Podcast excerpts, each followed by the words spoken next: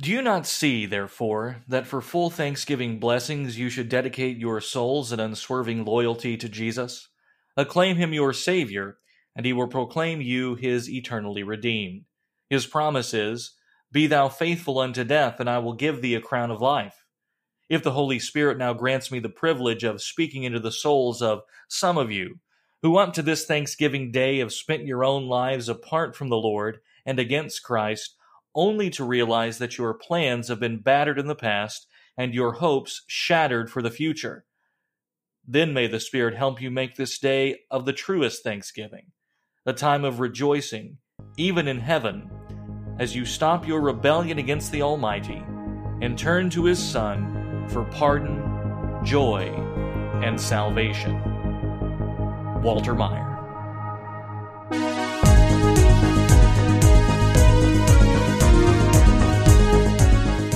Welcome, everyone. You are listening to A Word Fitly Spoken. I'm Willie Grills here with Zelwyn Heide and David Appold to talk about Thanksgiving.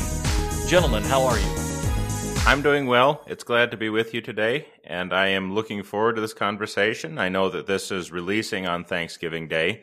Should be a, a good day and a day of blessing, a day of, you know, great joy, as it should be. Even in this year, I think when things are a little bit unusual, you know, this is still a time to give thanks. Wouldn't you agree? Oh, absolutely. It's always time to give uh, thanks, even in the midst of well, whatever year you're in. Uh, David, how about you? Yeah, doing well. Looking forward. I've got some uh, guests at my house right now. Not, uh, I won't disclose the the number of people there, um, but we do have Andy's some... paddy wagon is on the way. We do have some people here. Looking forward to uh, Thursday, definitely. Good deal. Um, how is the weather down in Paducah? Warm today. I think the temperature got into the fifties, or it's supposed to get into the fifties today. So we had a little bit of a warm up. Um, of course, it doesn't usually get super cold here until, uh, well, it, it never really gets super cold, but we won't have really, we won't hit uh, winter levels probably until mid-December, January for sure. Zelwyn, how about you? Yeah, I, I don't understand anything that David just said. You know, not super cold or not till December, but no, things are no things are good. I mean, the weather's nice here, and it's actually fairly warm, all things considered. I mean, things are kind of starting to trend downwards, but we've been, re- you know, relatively snow-free for a while, so that's always nice before the you know the deep parts of winter set in. But yeah, things are things are brisk. Let's put it that way. Well, things continue to be mild here in central Illinois, so um, waiting on that winter weather to get here. It's just uh, windy as usual. Fall will get here. A lot, lot more critters lately. I um, I unsuccessfully tried to trap a possum last week, which uh, ended in me trapping a skunk by mistake, and that's nice. As far as I'll go with that story. So critters are active. Weather's mild, uh, so we'll uh, we'll see we'll see what the future holds. Kind of waiting for winter to get here. Although, Willie, we're we're glad to have you back up from, you know, your, your journeys down into the center of the earth. Well, I must say, it was very muggy and warm down there. The crab people were excellent hosts, much better than the mole people. And I was not able to make contact with that other tribe that moves all the levers down there. So, uh, yeah. But, Lord willing, you know, once we get the first snow, I'll go back under. And uh, we'll report to you from the Hollow Earth uh, more things. So. Is there? Do we, I mean? I know we can't really disclose this, Willie. But are there? Are you supposed to give some kind of secret, cryptic message about you know latitudes and longitudes where you find entry into the Earth? Well, well, Brother David, everything is masonry at the end of the day, yes. So I can't cannot reveal that. But yes. At certain time marks in this episode, there will be numbers spoken. The perceptive listener can find such things. Here at A Word Fitly Spoken, everything is a dog whistle. Well, so so we're coming into Thanksgiving. Thanksgiving is a good time for many people, and I just want to start off with some really lightweight stuff before we get into before we get into the history of Thanksgiving and the salutary custom of days of Thanksgiving, things like that. I just want to know, what's your guys' favorite thing on the table at Thanksgiving dinner? Ooh, that's that's a good question. I, I, I'll have to admit, I'm kind of partial for the pies. That's just me. Um, I've always enjoyed a good pecan pie. and also, you know, good pumpkin pies and stuff like that. I don't know if that says something about me as a person, but no, I like I like pumpkin pie for like the first three bites, and then I'm I'm good. It's like I'm I'm ready for I'll be ready for pumpkin pie next year. Yeah, when, it's delicious, when, but that's all I need. Uh, the pumpkin pie, it's for me. It's I, I never really like pu- you know I don't like pumpkin just about any other time of the year. I don't like pumpkin pancakes, pumpkin cookies, pumpkin bread, but pumpkin pie has got to be the highlight of Thanksgiving. See, I can go pumpkin bread. I could be convinced, but but then you've got a, if you have a pecan pie setting there though. That's my thing. Okay, well, let's go away from sweets then. Let's say savory items. What are you going to go with? I think when I was younger, I would have said the stuffing, but but now, honestly, I just like the turkey with gravy. I mean, it, and and I don't know your preference here. This may cause some schism, but I like I like white meat better.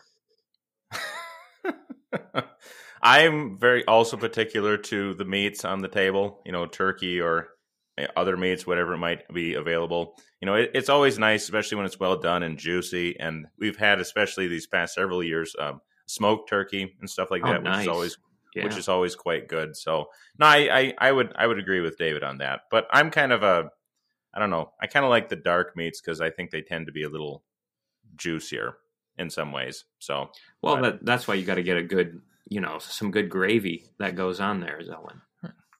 Well, I mean, as you all know, I do prefer the dark meats in general, but, um, you know, that's, uh, let's say to each their own, to each their own.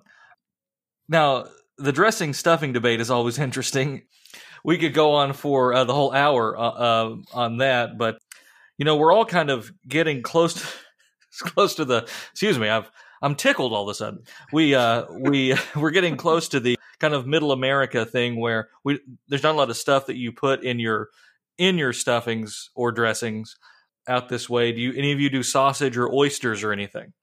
Yeah, that was never a thing. It was what do we got? Celery, bread, of course, onions, and uh, a large variety of spices. But I, I never put the meat inside the meat. Never, never a thing for me. Not even giblets or anything. I don't think so. I mean, I, I could be wrong. I don't really observe what happens in the kitchen. I just show up at the proper time. Yeah. Let, let me put it this way, Willie. You're talking to a guy who has lived in a part of the world about as far away as you can get from major bodies of water as possible. Do you think we're going to have any kind of oysters in our Thanksgiving dinner? I I didn't know if maybe on the fur route... a delicacy, a rare delicacy. Yeah, there's freshwater mussels or something. I don't know. Well, even even North Dakota in general, or eastern Montana, is not known for its bodies of water. Let's let's put it that way. Yeah. Which I feel like now I need to plug this wonderful book by Mark Kurlansky called The Big Oyster, which is a history of New York City and its oyster beds in the Hudson River. Uh, so go read The Big Oyster and get back to me because it's a fascinating book. So that brings us back to the Hudson, uh, brings us back east, and brings us to Thanksgiving. Now that we've done the hard-hitting portions, answered the questions that everyone wanted to know. Why are we talking about Thanksgiving? Well, Thanksgiving week right now, it's going to drop on Thanksgiving, as we've already mentioned. And it's a very important thing. And you know what, Zelwyn, David, sometimes Thanksgiving Day is maligned both by people inside and outside of the church. And we kind of want to rescue that, don't we? Yeah, we want to defend a, a great national holiday and uh, a holiday that, I, at least in my memory, was always was never complete without being in church. Now, I, I think I do recall sometimes going to a Thanksgiving Eve service, but um, that is why I pray, "O Lord, remember not the sins of my youth." It just isn't right to have the tur- to sit down to the turkey if you haven't been in the Lord's house that morning. Well, now I, I will at least be honest here and say that growing up where we were, especially in some parts out here as well, you know, a Thanksgiving Day service is not a common thing. And I mean, I, I'll admit, you know, so I didn't really have it growing growing up, but having had it here since I moved here into central North Dakota, I can certain I certainly appreciate, you know, having it, and it is a great joy and a great blessing because, yeah, it, in some sense, it really is incomplete until you have, you know, given thanks to the Lord for the things which you have received, right? Well, you know, cutting my Christian teeth in Sunni Calvinism, it's interesting because even days like Christmas were frowned upon, Easter, the church holidays, but days of Thanksgiving were not. They were actually encouraged, oddly mm. enough, because of the Bible, you know. You mean because Jan- days of like thanks- well, we'll get to that. Days of Thanksgiving are actually prescribed, yeah. where the other ones, by the letter of the law, are not. A very American thing, Thanksgiving. Other nations do have days of Thanksgiving. You know, Canada does, and uh, other places, but I, I, that's not my concern. I'm going to be as American as I can today. I'm not going to say I don't care, but that's not the subject of, right. of today's episode. We're talking about American Thanksgiving. It's become so so funny historically because everybody wants to kind of claim that the first Thanksgiving was celebrated there, right? Florida, Texas, Maine, Virginia, those kinds of things. And uh, we're we're going to go with the traditional story. Basically, what you see in Charlie Brown is what we're is what we're advocating for here. A New England set historic Thanksgiving and what grew out of that. So we can we can talk about Spanish Thanksgiving another time if you want, when we get into Spanish history, but this is maybe the one area where I'm not a revisionist, right? No, I I, th- I think it's important to point out, as you said, that, you know, Thanksgiving as a phenomenon is not just some weird American custom that we somehow came up with all on our own. But it is something that has, you know, strong backgrounds. It has a strong tradition, and the, the peculiarities which, you know, are attached to our celebration of Thanksgiving. Yeah, you know, that might be uniquely American, but it is not like this is something that we'd have to just utterly get rid of because it's totally unbiblical in concept. Right. Exactly. And I and I think that, you know, for we're kind of speaking, you know, in in hushed tones here, but what we're talking about is one, the kind of secular rejection of thanking God for everything that we have.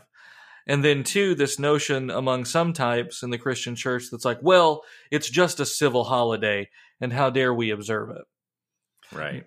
But if we connect Thanksgiving to God's bounty, God's providence, and God's provision, if we understand it as growing out of English harvest festivals and Puritan solemn feast days, for lack of a better word, of Thanksgiving, well, then now it all makes sense. We are thanking God for what he has given us in the context of what he's given us in the nation.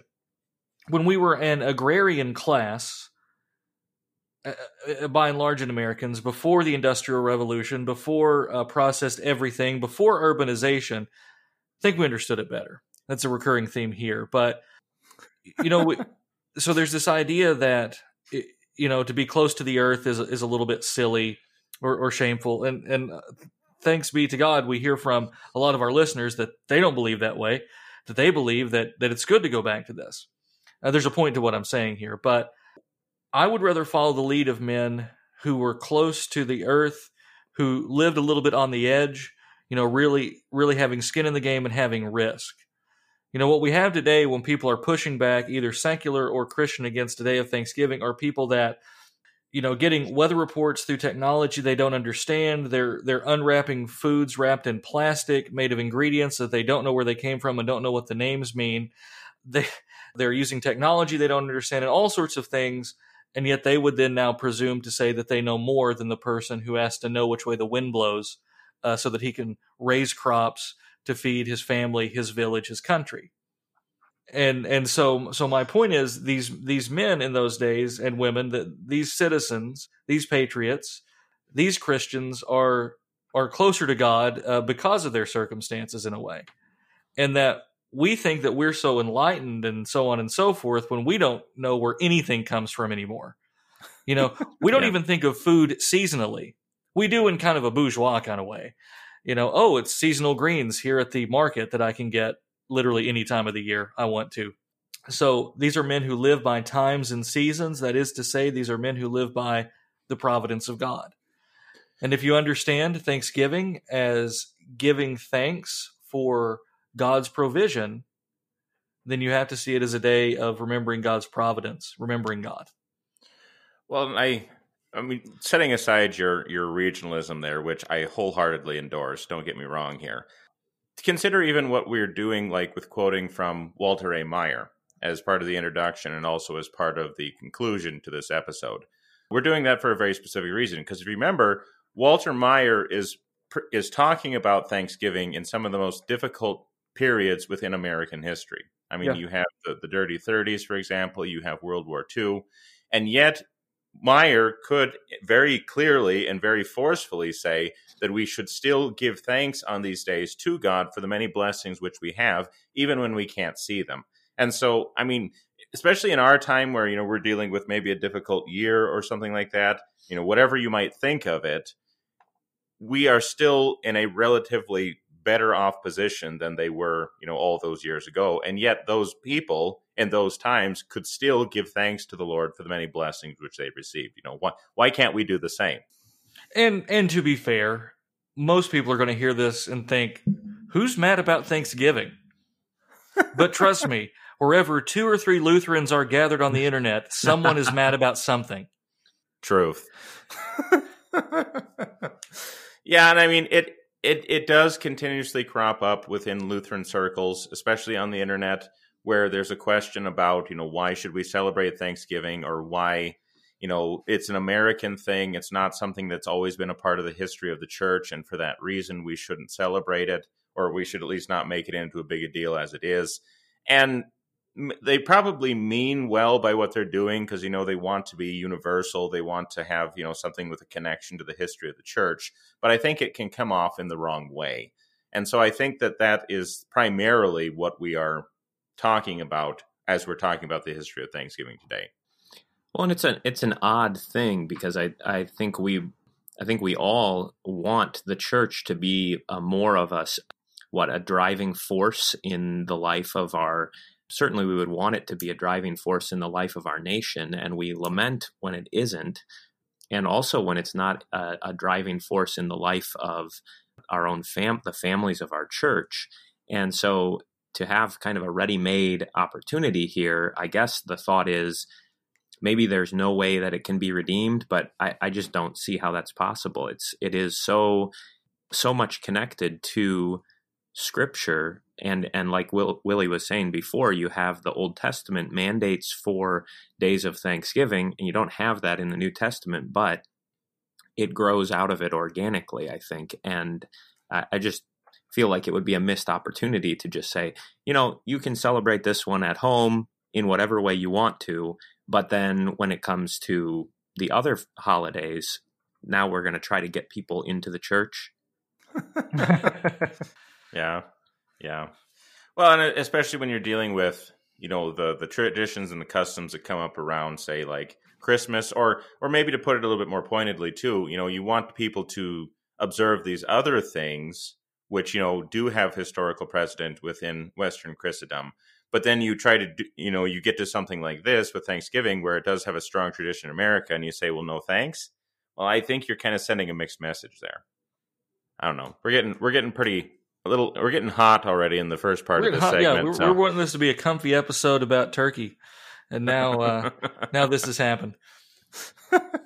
We can go back to side dishes if you want, but no, it's all it's all very good stuff. Uh, and again, it's another opportunity to get together in the middle of the week to to preach, to hear the word, possibly receive the sacrament, depending on what you're doing. It's just a good thing. Why, like, you want to add Saint Swithin's Day or whatever to your list of, of midweek services out, you know, out in your, in your parishes, but you know, you want to balk at Thanksgiving. Yeah. Come on, guys. It's one more, every opportunity is good. Yeah. Every opportunity to preach the word is good. I say there, there is, a, I was talking about this with some of my members recently. There's, there's kind of an embarrassment that comes with certain, you know, being a, being seen as a fundamentalist, or being seen as kind of a lowbrow farm type sort of a person. And I wonder if that's part of what's connected with Thanksgiving. It seems like a, you know, it, it's not a esoteric saint day that you, you as the pastor come in with this kind of secret knowledge, hidden knowledge about the origins of this day. It's like, no, we all know what Thanksgiving is about. It's about the pilgrims and the Indians and giving thanks for the harvest. So there's no, there's no, it's, it's, What I'm, what I'm saying is it's not something that we should be embarrassed about, but but strangely, I think sometimes we are. Well, we're up to our first break. We'll be right back with more Word Fitly Spoken. A word fitly spoken is like apples of gold and pictures of silver. The fear of the Lord is the beginning of wisdom, and the knowledge of the Holy One is understanding.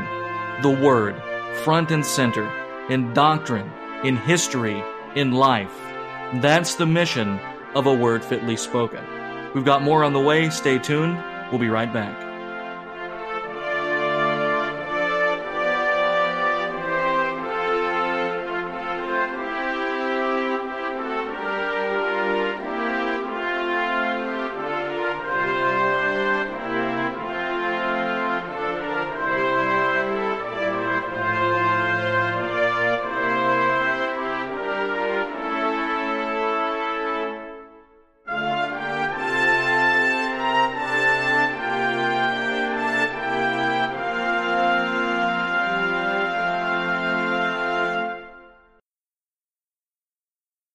Welcome back, everyone. You are listening to A Word Fitly Thanksgiving.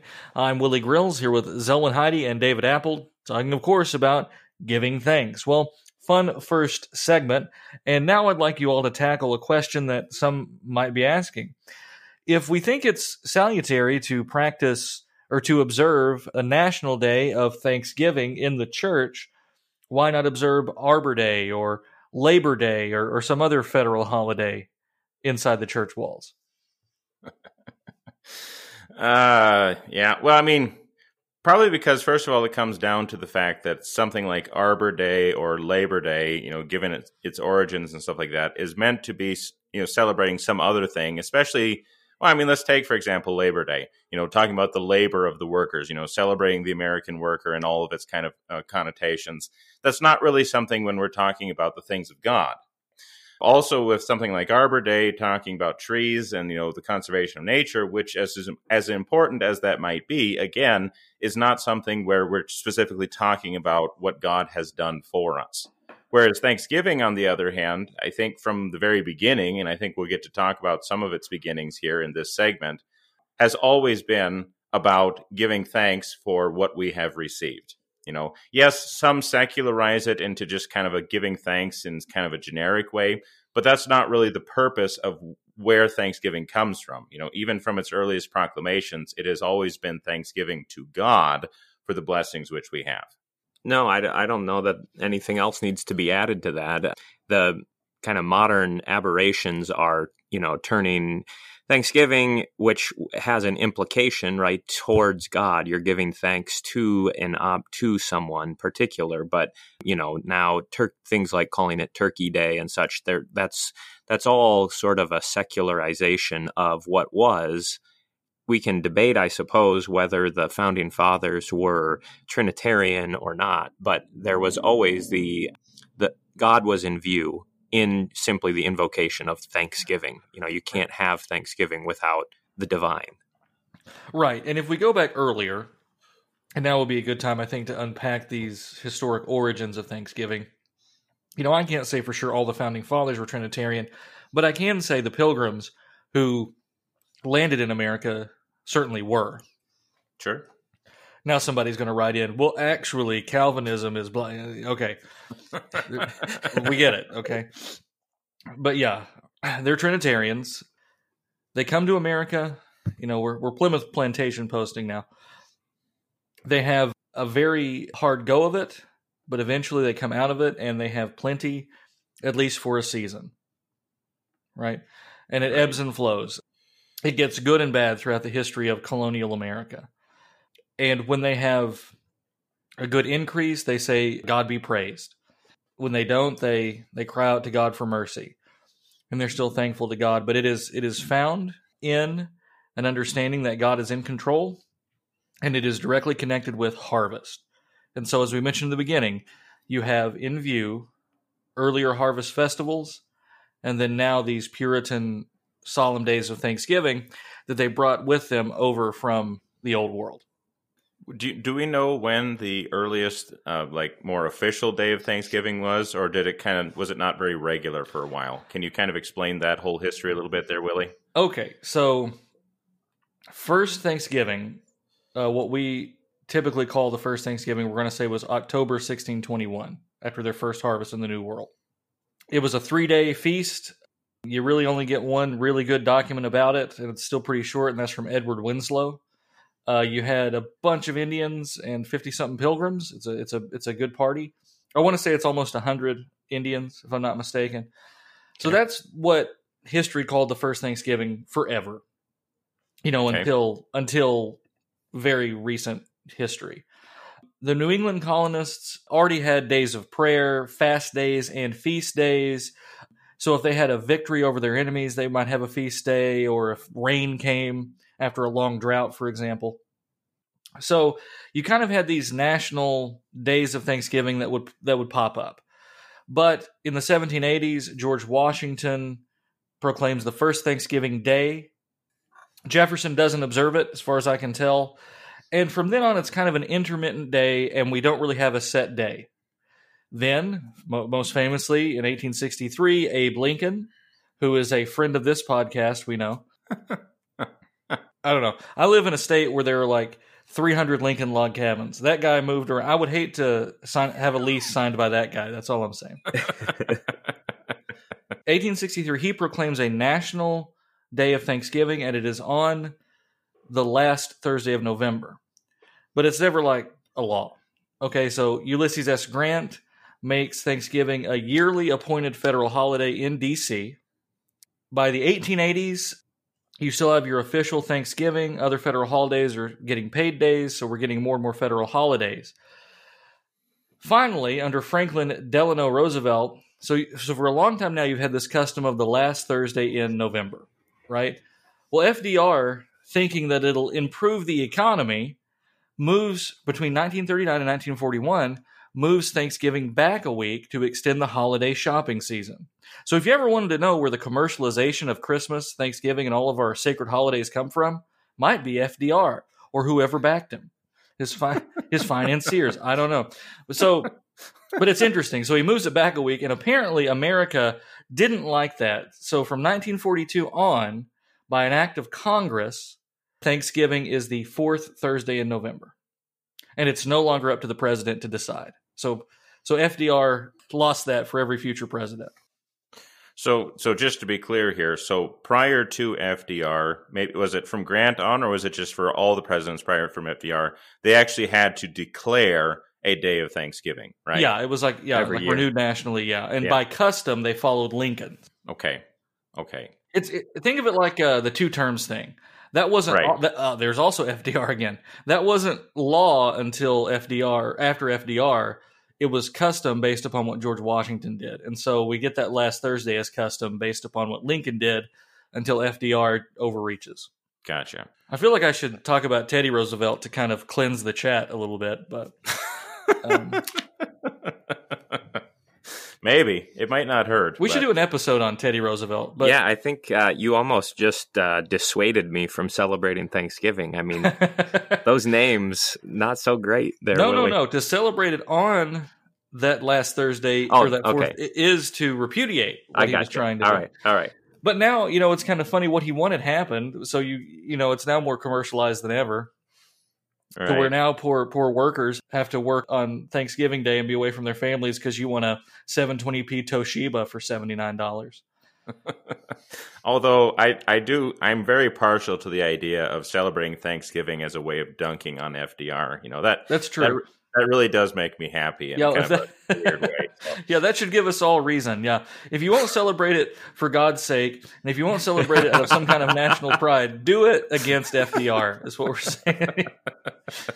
I'm just saying, you got to pick one Roosevelt. Which one are you going to pick? Yeah, we all know. Yeah. Okay, I mean, so no, I, I think that's helpful because it at least shows that, yeah, this is something that has a very long history in the United, in, in the United States, all the way back even before the founding of the nation. So it is something that is ongoing. It is something that has become very much entwined into our culture. I suppose that's that's probably why it's become, you know, so hyper secularized in many places, and why it's referred to as things like Turkey Day and that sort of thing. But that doesn't erase the fact that it is something that has always been part of what it means to be an American. Well, there's something very wholesome about having to proclaim it and declare it every year, right? It's if when it's when it's automatic, like most things become, it loses its connection to, you know, we had a we had a increase in our crop this year. We should give thanks for that. Or we had a bad crop this year. We should pray for God to, you know, spare us of that next year. You know, perhaps um, twenty twenty, where people have been forced or at least coerced into giving up things and to going without for a long time, is going to make people appreciate Thanksgiving more. Like, Zelwyn, you had a pretty bad drought here in the in the recent future, right? The, re- the recent past. Yeah. Or the recent um, past, sorry, yeah. Yeah, no, it's it, it. It was kind of a hard year. It's not the hardest year we've ever had, but it was something that was at least hard enough, especially in the beginning, that, you know, we had a service, you know, for rain, uh, praying for rain, actually, which turned into Thanksgiving for rain, since we received a, a tremendous amount of moisture just before the service actually was took place. So, you know, it it it was something that we were struggling with, but, you know, I mean, it is something that we still have seen blessings come out of. You know, it wasn't nearly as hard as it could have been. And I think that's, I think that in itself shows that, you know, well, giving well, thanks to God is, is a good thing. Yeah, that's right? My question. I mean, do you, do you find that when you're deprived of something or things are looking dire, once you see the answer to that prayer, it's all the sweeter and the thanks comes a bit more naturally? Oh, absolutely. I can yeah. still remember pretty clearly when we had that prayer service, which, like I said, turned into a Thanksgiving service, the response of the, the congregation at that time, and, you know, how thankful everybody was to have received as much rain as we did, because, I mean, it was, it was literally like, you know, a couple of weeks of, you know, even a, several weeks of virtually nothing. And then we received like several inches all, all in the course of like two or three days. I mean, it was, I mean, and maybe that doesn't sound like much out in, you know, other parts of the world where it might rain a couple of inches, you know, on the regular. But up here in this part of the world, you know, rain is kind of a, a precious thing to begin life. And so, you know, it's like, like I always, when I was growing up, I was always told, and it's something I firmly believe, you know, you should never curse the rain. You know, you should always give thanks for whatever rain we do receive, because in a part of the country where you don't receive much at all in a given year, you know, every little bit is a blessing. David, what was it? You, did you grow up in the suburbs in Michigan? Is that correct? Yeah, we, I, I grew up. Almost, well, I was born in Canada, but I have no recollection of that. So my whole I just life... found this out. Episode over, guys. Thanks. my my, uh, my whole life has been, for the Why? most part, suburbia. Oh, gotcha. Yeah. So were you born in Canada like an accident? Were you on, Were you like like at Niagara Falls on vacation? And... No, this was uh, my dad's first parish was in Canada. He was sent to the huh. it was the grain field. I was north of Zelwyn, actually. We were in uh, oh, Saskatchewan. Saskatchewan. Yeah. Huh. So since you're interesting, I don't want to derail this, but like, are you like can, can you have Canadian citizenship too since you're born there? Well, I never looked into it. I don't. I don't think that I could. It would be ironic if if, if uh, Canada did not have birthright citizenship, considering everything America has to go through. Well, I know I don't have. So what I the my paperwork is a, a certificate of birth abroad uh, is like the official form. So I, it's not a Canadian birth certificate. Well, thus begins the David Appold birther controversy. Yeah, yeah, Word yeah. Fitly Spoken. It'll come back to haunt me. I'm sure that I admitted that. Zelwyn, please edit. Yeah. Nope, this is staying in. This controversy is roaring on. Yeah, I don't even know what to. I don't even know how to go on from this. Well, you but, wanted you wanted to know about the suburbs. yeah, yeah. So tell me about uh, Michigan suburbs while I reel from this. Well, I'm just it, happy for the doctrine of adoption that Christ makes us all His children, David. Yeah, yeah. And so America will welcome you into her bosom as well. I mean, we don't. So we we were talking in the first segment about the holiday being connected to, you know, being closer to the earth. And of course, in suburbia, you are sort of by definition not. So it was, to me, it was always, it. I didn't have these sort of, with the wisdom of the elders that said, never curse the ground. I mean, my, my grand, my grandpa was a farmer of, of a sort. But we that was never something that we were dependent on the rain or the sunshine. It was, you know, we were going to have whatever food we had, no matter what happened, or at least that was my perception of it. So the organic nature of Thanksgiving that Zelwyn was just describing, that it comes from the, the seasons, which always remind you of your dependence on God and his providence, was not, it, it was always something that I heard, of course, in when you study the Bible and you hear sermons, it's something that's told to you, but it wasn't as immediately obvious. And I think there is a real, a, there is something in being connected to the seasons, like you say, David, to see that, you know, these things really do come from, you know, the Lord's hand, and that we might have a good year this year, but next year might be not so good. But all of them come from God. And for that reason, you know, we can give thanks even for what little we do have. Yeah, I mean, now the suburbs did afford me, you know, lots of great opportunities to play uh, football. I, so I I can give thanks for the suburbs, too, because uh, instead of, you know, not knowing who my neighbor was two miles down the road, uh, we had football in the streets and, you know, neighborhood baseball games and cops and robbers and all that good stuff, you know, on a daily basis. So it wasn't a total it wasn't a total uh, letdown. Willie, have you disappeared? Still reeling from David's revelation? I'm still reeling. I'm just, I'm just listening to your uh, North Dakota posting and your your Michigan posting and feeling like I don't understand anything that goes on. Well, what what about you and your your life? You know, growing up in Kaintuck and all that and all that. I mean, I'm well, sure you you've understood something. Well, of all this. Of the natives were up and had been moved to your area by then. Someone. Even though it's ambiguous about when I arrive in the new world. Yeah, right. Um, no, I mean, everything was, I mean, it's fairly standard, standard fare, but, you know, by that time, the tobacco's already harvested. Some of it's still getting sold because it's being aged in, in barns and such, but, you know, it's still, you still got some harvest stuff going on. It's still the tail end of, of harvest for, for other crops. Growing up, it would... It was much bigger. So I can remember Thanksgivings at home, but I also remember Thanksgiving at my grandparents, be my maternal grandparents. And so there's thirteen kids there. I'm like grandchild seventy-two or something, something like in yeah. the, and I'm the youngest regular grandchild and got all the great grandkids. So a lot of cousins there, uh, all the aunts and uncles um, and stuff like that. So it was a very, a very big day, but also Sunday was kind of like that too. So So for me, when I think back to, you know, uh, early Thanksgiving, it, it's kind of like just a bigger, a bigger Sunday supper because there's a turkey there, and that was kind of the special thing. But you know, uh, my grandfather always said grace, and you couldn't eat until he said grace anyway. And so, you know, I mean, there was always this Christian component to every meal. My grandmother was a fabulous cook, so you definitely thanked God every time you ate at that table. More and more, and it's not just, this is not just twenty twenty posting, but you think about all the people who used to be around that table who aren't with us anymore. And then you think in general about uh, the, the family that just doesn't get together anymore, where our families are smaller by and large. And, and now we're sort of, thanks to governors, being uh, forced into just smaller and smaller settings. And I think that's by design. You know, maybe one of the things we're supposed to be thankful for is the gift of life uh, and the gift of, of big families. And uh, so that uh, maybe that's just what uh, maybe I'm just being wistful uh, right now as we come up towards the end of the segment. But that's that's actually what I remember the yeah. most uh, from growing up is just how much bigger things in general used to be.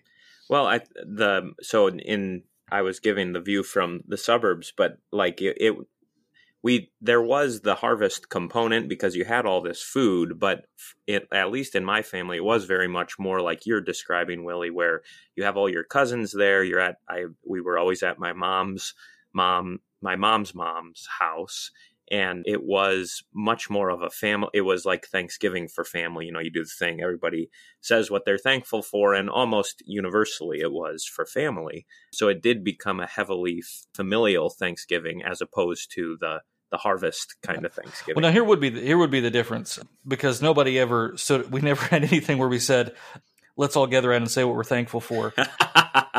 It's more just giving, give, teasing each other, te- teasing each other mercilessly and falling off of bridges into the creek. you you were you were not part of the Lutheran Church. So in the Lutheran Church, everything needs a an acronym or some kind of a you know some kind a of rubric, a special gimmick. A rubric, yes. yeah, yes, yeah, exactly.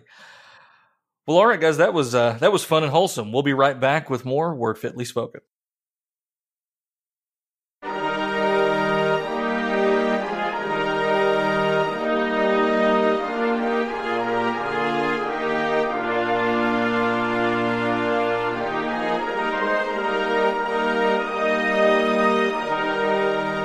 The Word of God is living and active, sharper than any double-edged sword. The Word of God is the center of our faith life. Join us every Thursday for a new podcast, available on iTunes and your favorite podcasting app.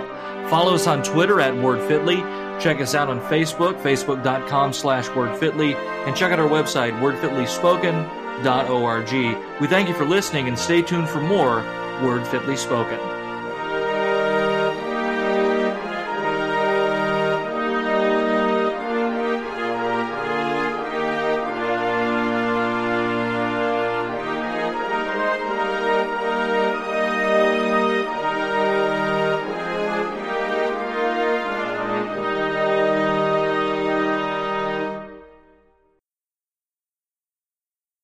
Welcome back, everyone. You are listening to A Word Fitly Spoken. I'm Willie Grills here with Zelwyn Heide and David Appold talking about Thanksgiving. Well, we've had a fun talk about the history of Thanksgiving and a wistful walk through Thanksgiving's past. Now we're going to Bible post a little bit. David, you wanted to talk uh, some about Paul. What does Paul have to say about Thanksgiving and gratitude?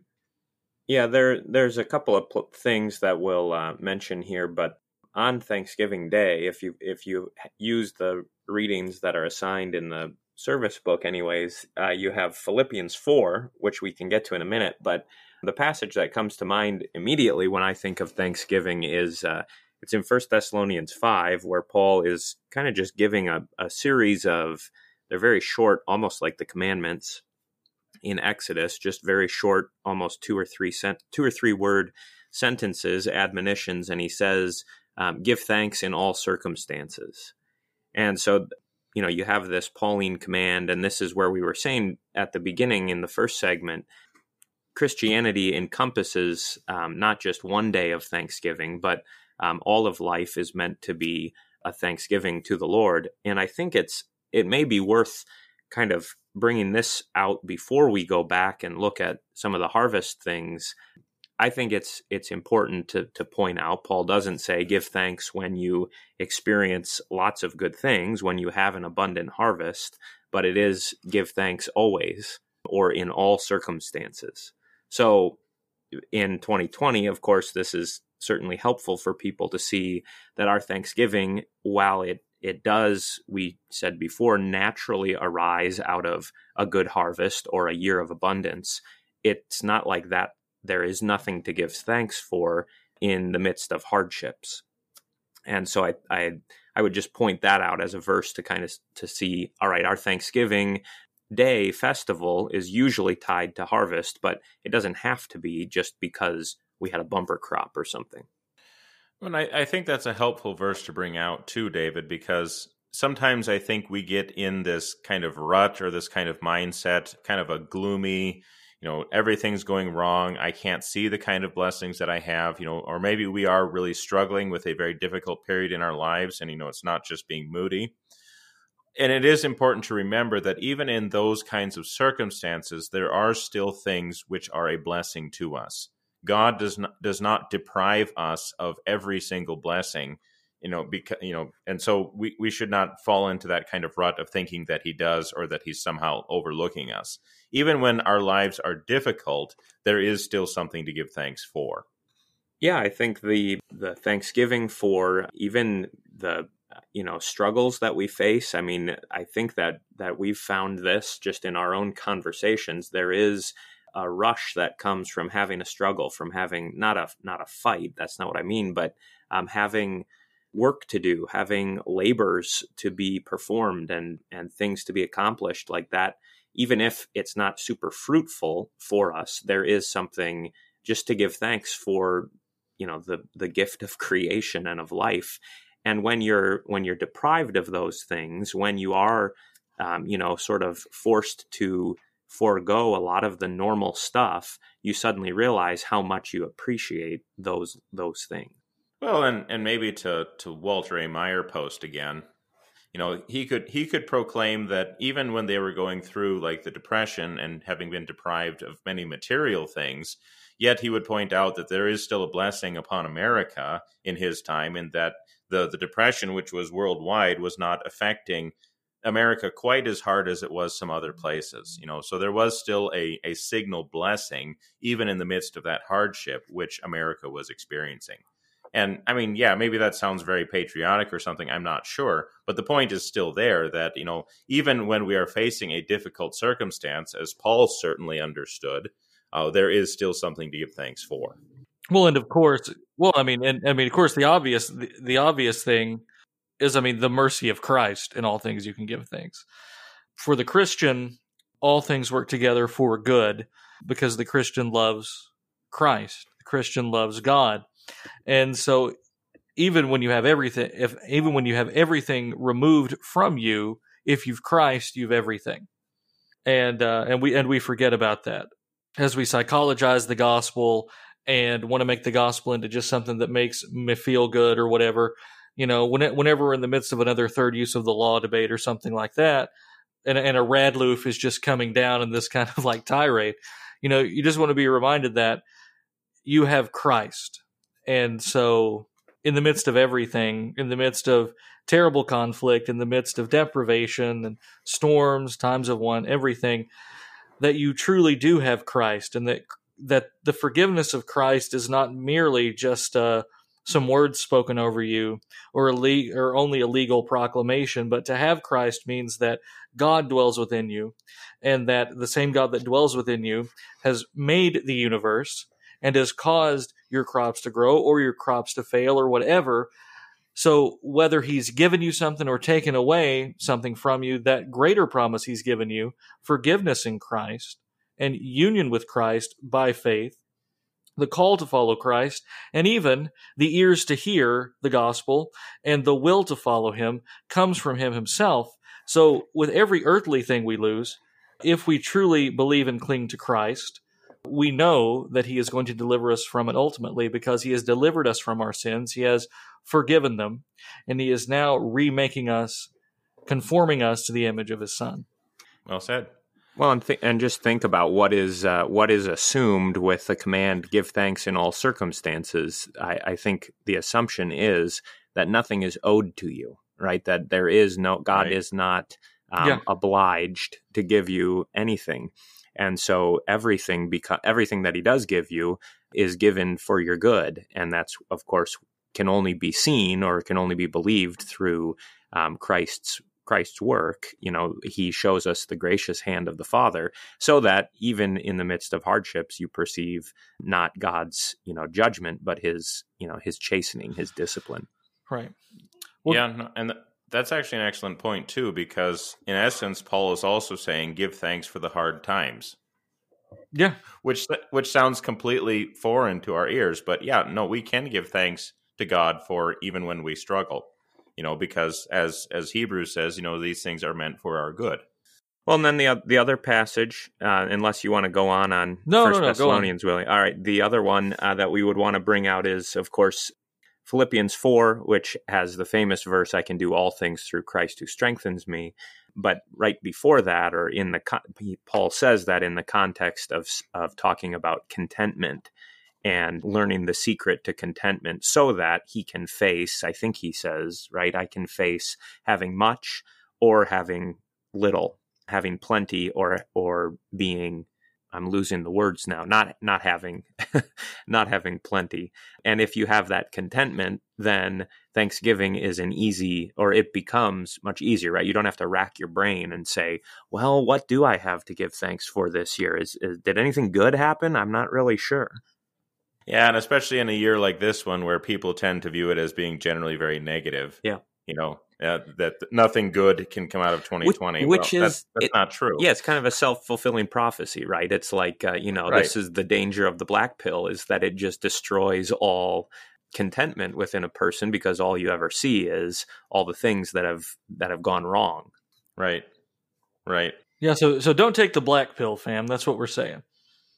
Don't uh, don't give in to despair. And hey, maybe that's the thing. Maybe um, some of these anti-Thanksgiving guys become so miserable because they're so black-pilled. Could be. Yeah. I mean, it it, it is, like you say, David, a self-fulfilling prophecy. I mean, you're going to see what you want to see. And that is the problem of being so negative about these things, is that it will end up making you even more negative, and you'll just become even more dug in, kind of a thing. So, David, so. You have another text for us? No, well, I think we were gonna. That's that's it for our Pauline posting. Yeah, there, he never says anything else about Thanksgiving. One of the things that we love to do here at Word Fitly is to bring back the Old Testament, both um, in the podcast and in society, as a basis for our uh, civil law. And so, Zelwyn, does uh, does the Old Testament have anything to say about Thanksgiving? Well, I mean. You could obviously tr- uh, tie Thanksgiving directly to the giving of first fruits, for example, which was a commanded thing within the, the Old Testament law, that, you know, once you had received these gifts uh, from the hand of God, that you should give thanks for and give back a part of what you had actually received, right? So, you know, when you had received the first fruits of your crop, for example, you know, you would take part of that and you would offer it in thanksgiving to the Lord. If you had an increase in your flock, you would take some of the first animals that were born and, you know, and offer them up as well. Basically, all as a point, all as a way of saying thank you to the Lord for the things which you had received, because it was to help you recognize that all of these things only came from the hand of God. Why, Zelwyn, why do you think it wasn't enough just to, to leave that up to like the, the head of the the family? Like, why wasn't it enough to just say, hey, around your table this year, you know, give thanks, say a prayer of thanksgiving? Why, why have the, seriously, why have the actual, you know, commanded, mandated bringing in of the first fruits? Well, I think because in a, speaking in a human sense, you know, it would be very easy to just say, you know, well, thanks God, kind of a thing, and then just move on with your day, you know, you know, and not really feel very thankful at all. But I'm trying to remember the exact passage, and maybe you guys can help me remember it here. Part one of the uh, part of giving thanks was also to remember what God had done in the past. You know, a wandering Aramean was my father. Mm. What is that that's, in? I can't remember it. That's Deuteronomy twenty-six. See, I knew somebody would remember. Yeah. yeah. So, I mean, the, the point is, is that this wandering Aramean, that, you know, that God had brought them out of Egypt, that he had brought them out of slavery, that he had put them into the land. And now he had given them these new fruits, these first pro- this first produce of the land. All of it was meant as a way of remembering not only just what God had done that particular year, but also everything that God had done, which I think is something that we would do well to remember today also. Yeah, it's kind of, it sees your this year as a continuation of of previous years, right? You are connected to the to the stream that has come before you. And uh, all of that is flowing out from God's gracious provision. Yeah. Right. Right.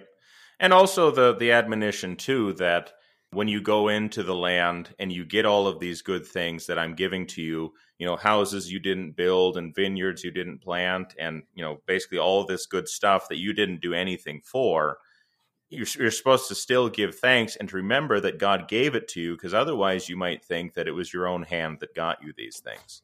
You know, sure. That in everything, we have to remember that without God, we would have absolutely nothing. And so, yeah, I don't think it's just a matter of, you know, gathering around the table and saying thank you for fifty seconds or something like that. But as a way of remembering everything that God has done and giving thanks as a result. Yeah. And that's, I think that's part of what we, what we see as, as an important, like, why does the church, why, why call for a service on Thanksgiving Day? Is because you need more than fifty seconds. I think that's that's being generous, even, Zelwyn, to to recount things. And part of the the value of Thanksgiving is the in some ways it's it's the same thing as the value of remembering. Why is it important to remember where this stuff has come to you from, and and all the the work that's gone into it, and the you know the what we would maybe sometimes call the chance. You know, the rain and the sun and, and everything with the harvest, but any gift that you have, any any possession that belongs to you is not, you know, didn't just come up by, you know, your own powers. And I've heard it said too, like with the agri- with agriculture and stuff like that in our whole society, you know, our whole society exists because of a few inches of topsoil. You know, the fact that we are able to produce food from year to year and to do it consistently is something that I think we take for granted. You know, without God sending the rain, without God giving the growth, without God giving the increase, our whole civilization would come to a crashing halt within a matter of weeks. I mean, it, it really is something that we can see in the ha- in the things that we receive, especially when we are tied to the land, this continued giving of God. And so it's only natural for us to give thanks back to him.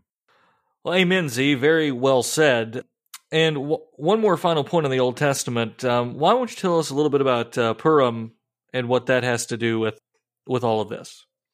Well, if you know the Book of Esther well, you would know that part of what, what they were delivered from, of course, was the attacks of Haman and those who were trying to destroy them. And then so finally in chapter nine of Esther, once they kind of turn the tables around and actually get the victory over those who were trying to destroy them, one of the things which they set up as a day of thanksgiving, as a day of remembrance, is the day of Purim, which, of course, is also in the New Testament. You see it uh, celebrated in a couple places in the Gospels.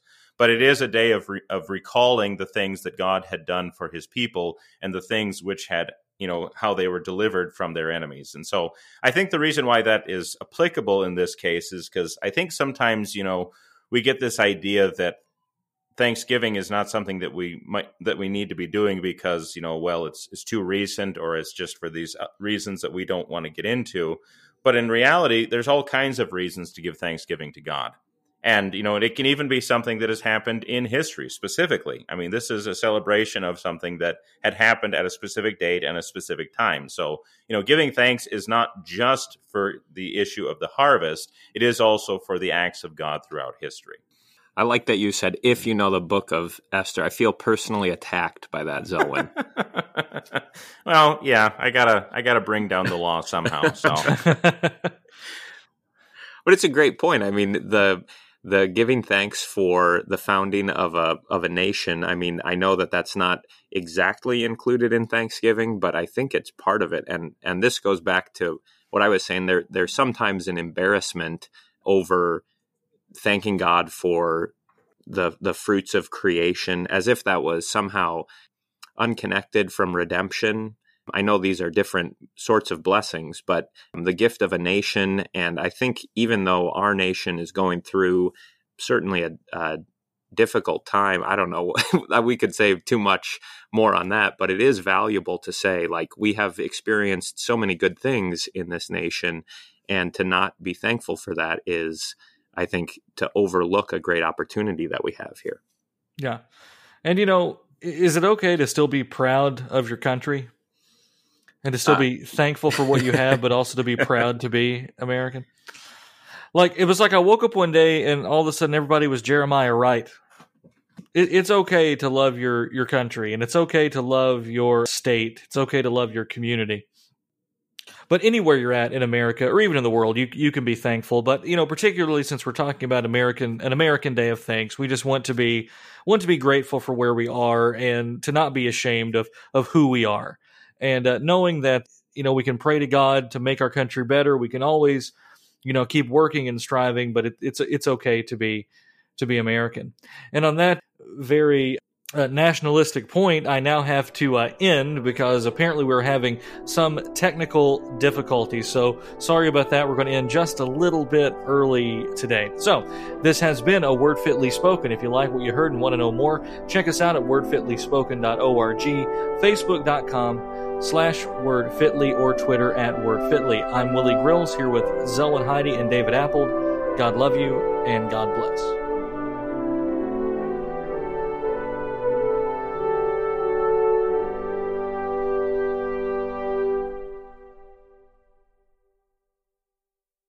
Let us not, however, overlook the strengthening fact that penitent prayer, in Christ's name, helped this nation in the past. George Washington on his knees at Valley Forge, his face wet with tears, his voice solemnly raised to God. Abraham Lincoln, who, during the crucial years of the Civil War, started the custom of an annual Thanksgiving Day.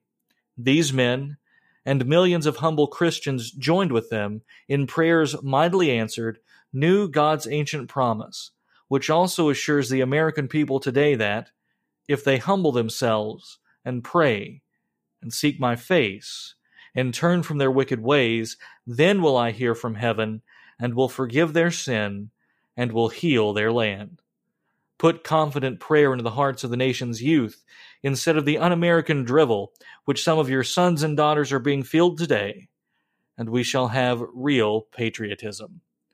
Walther Maier.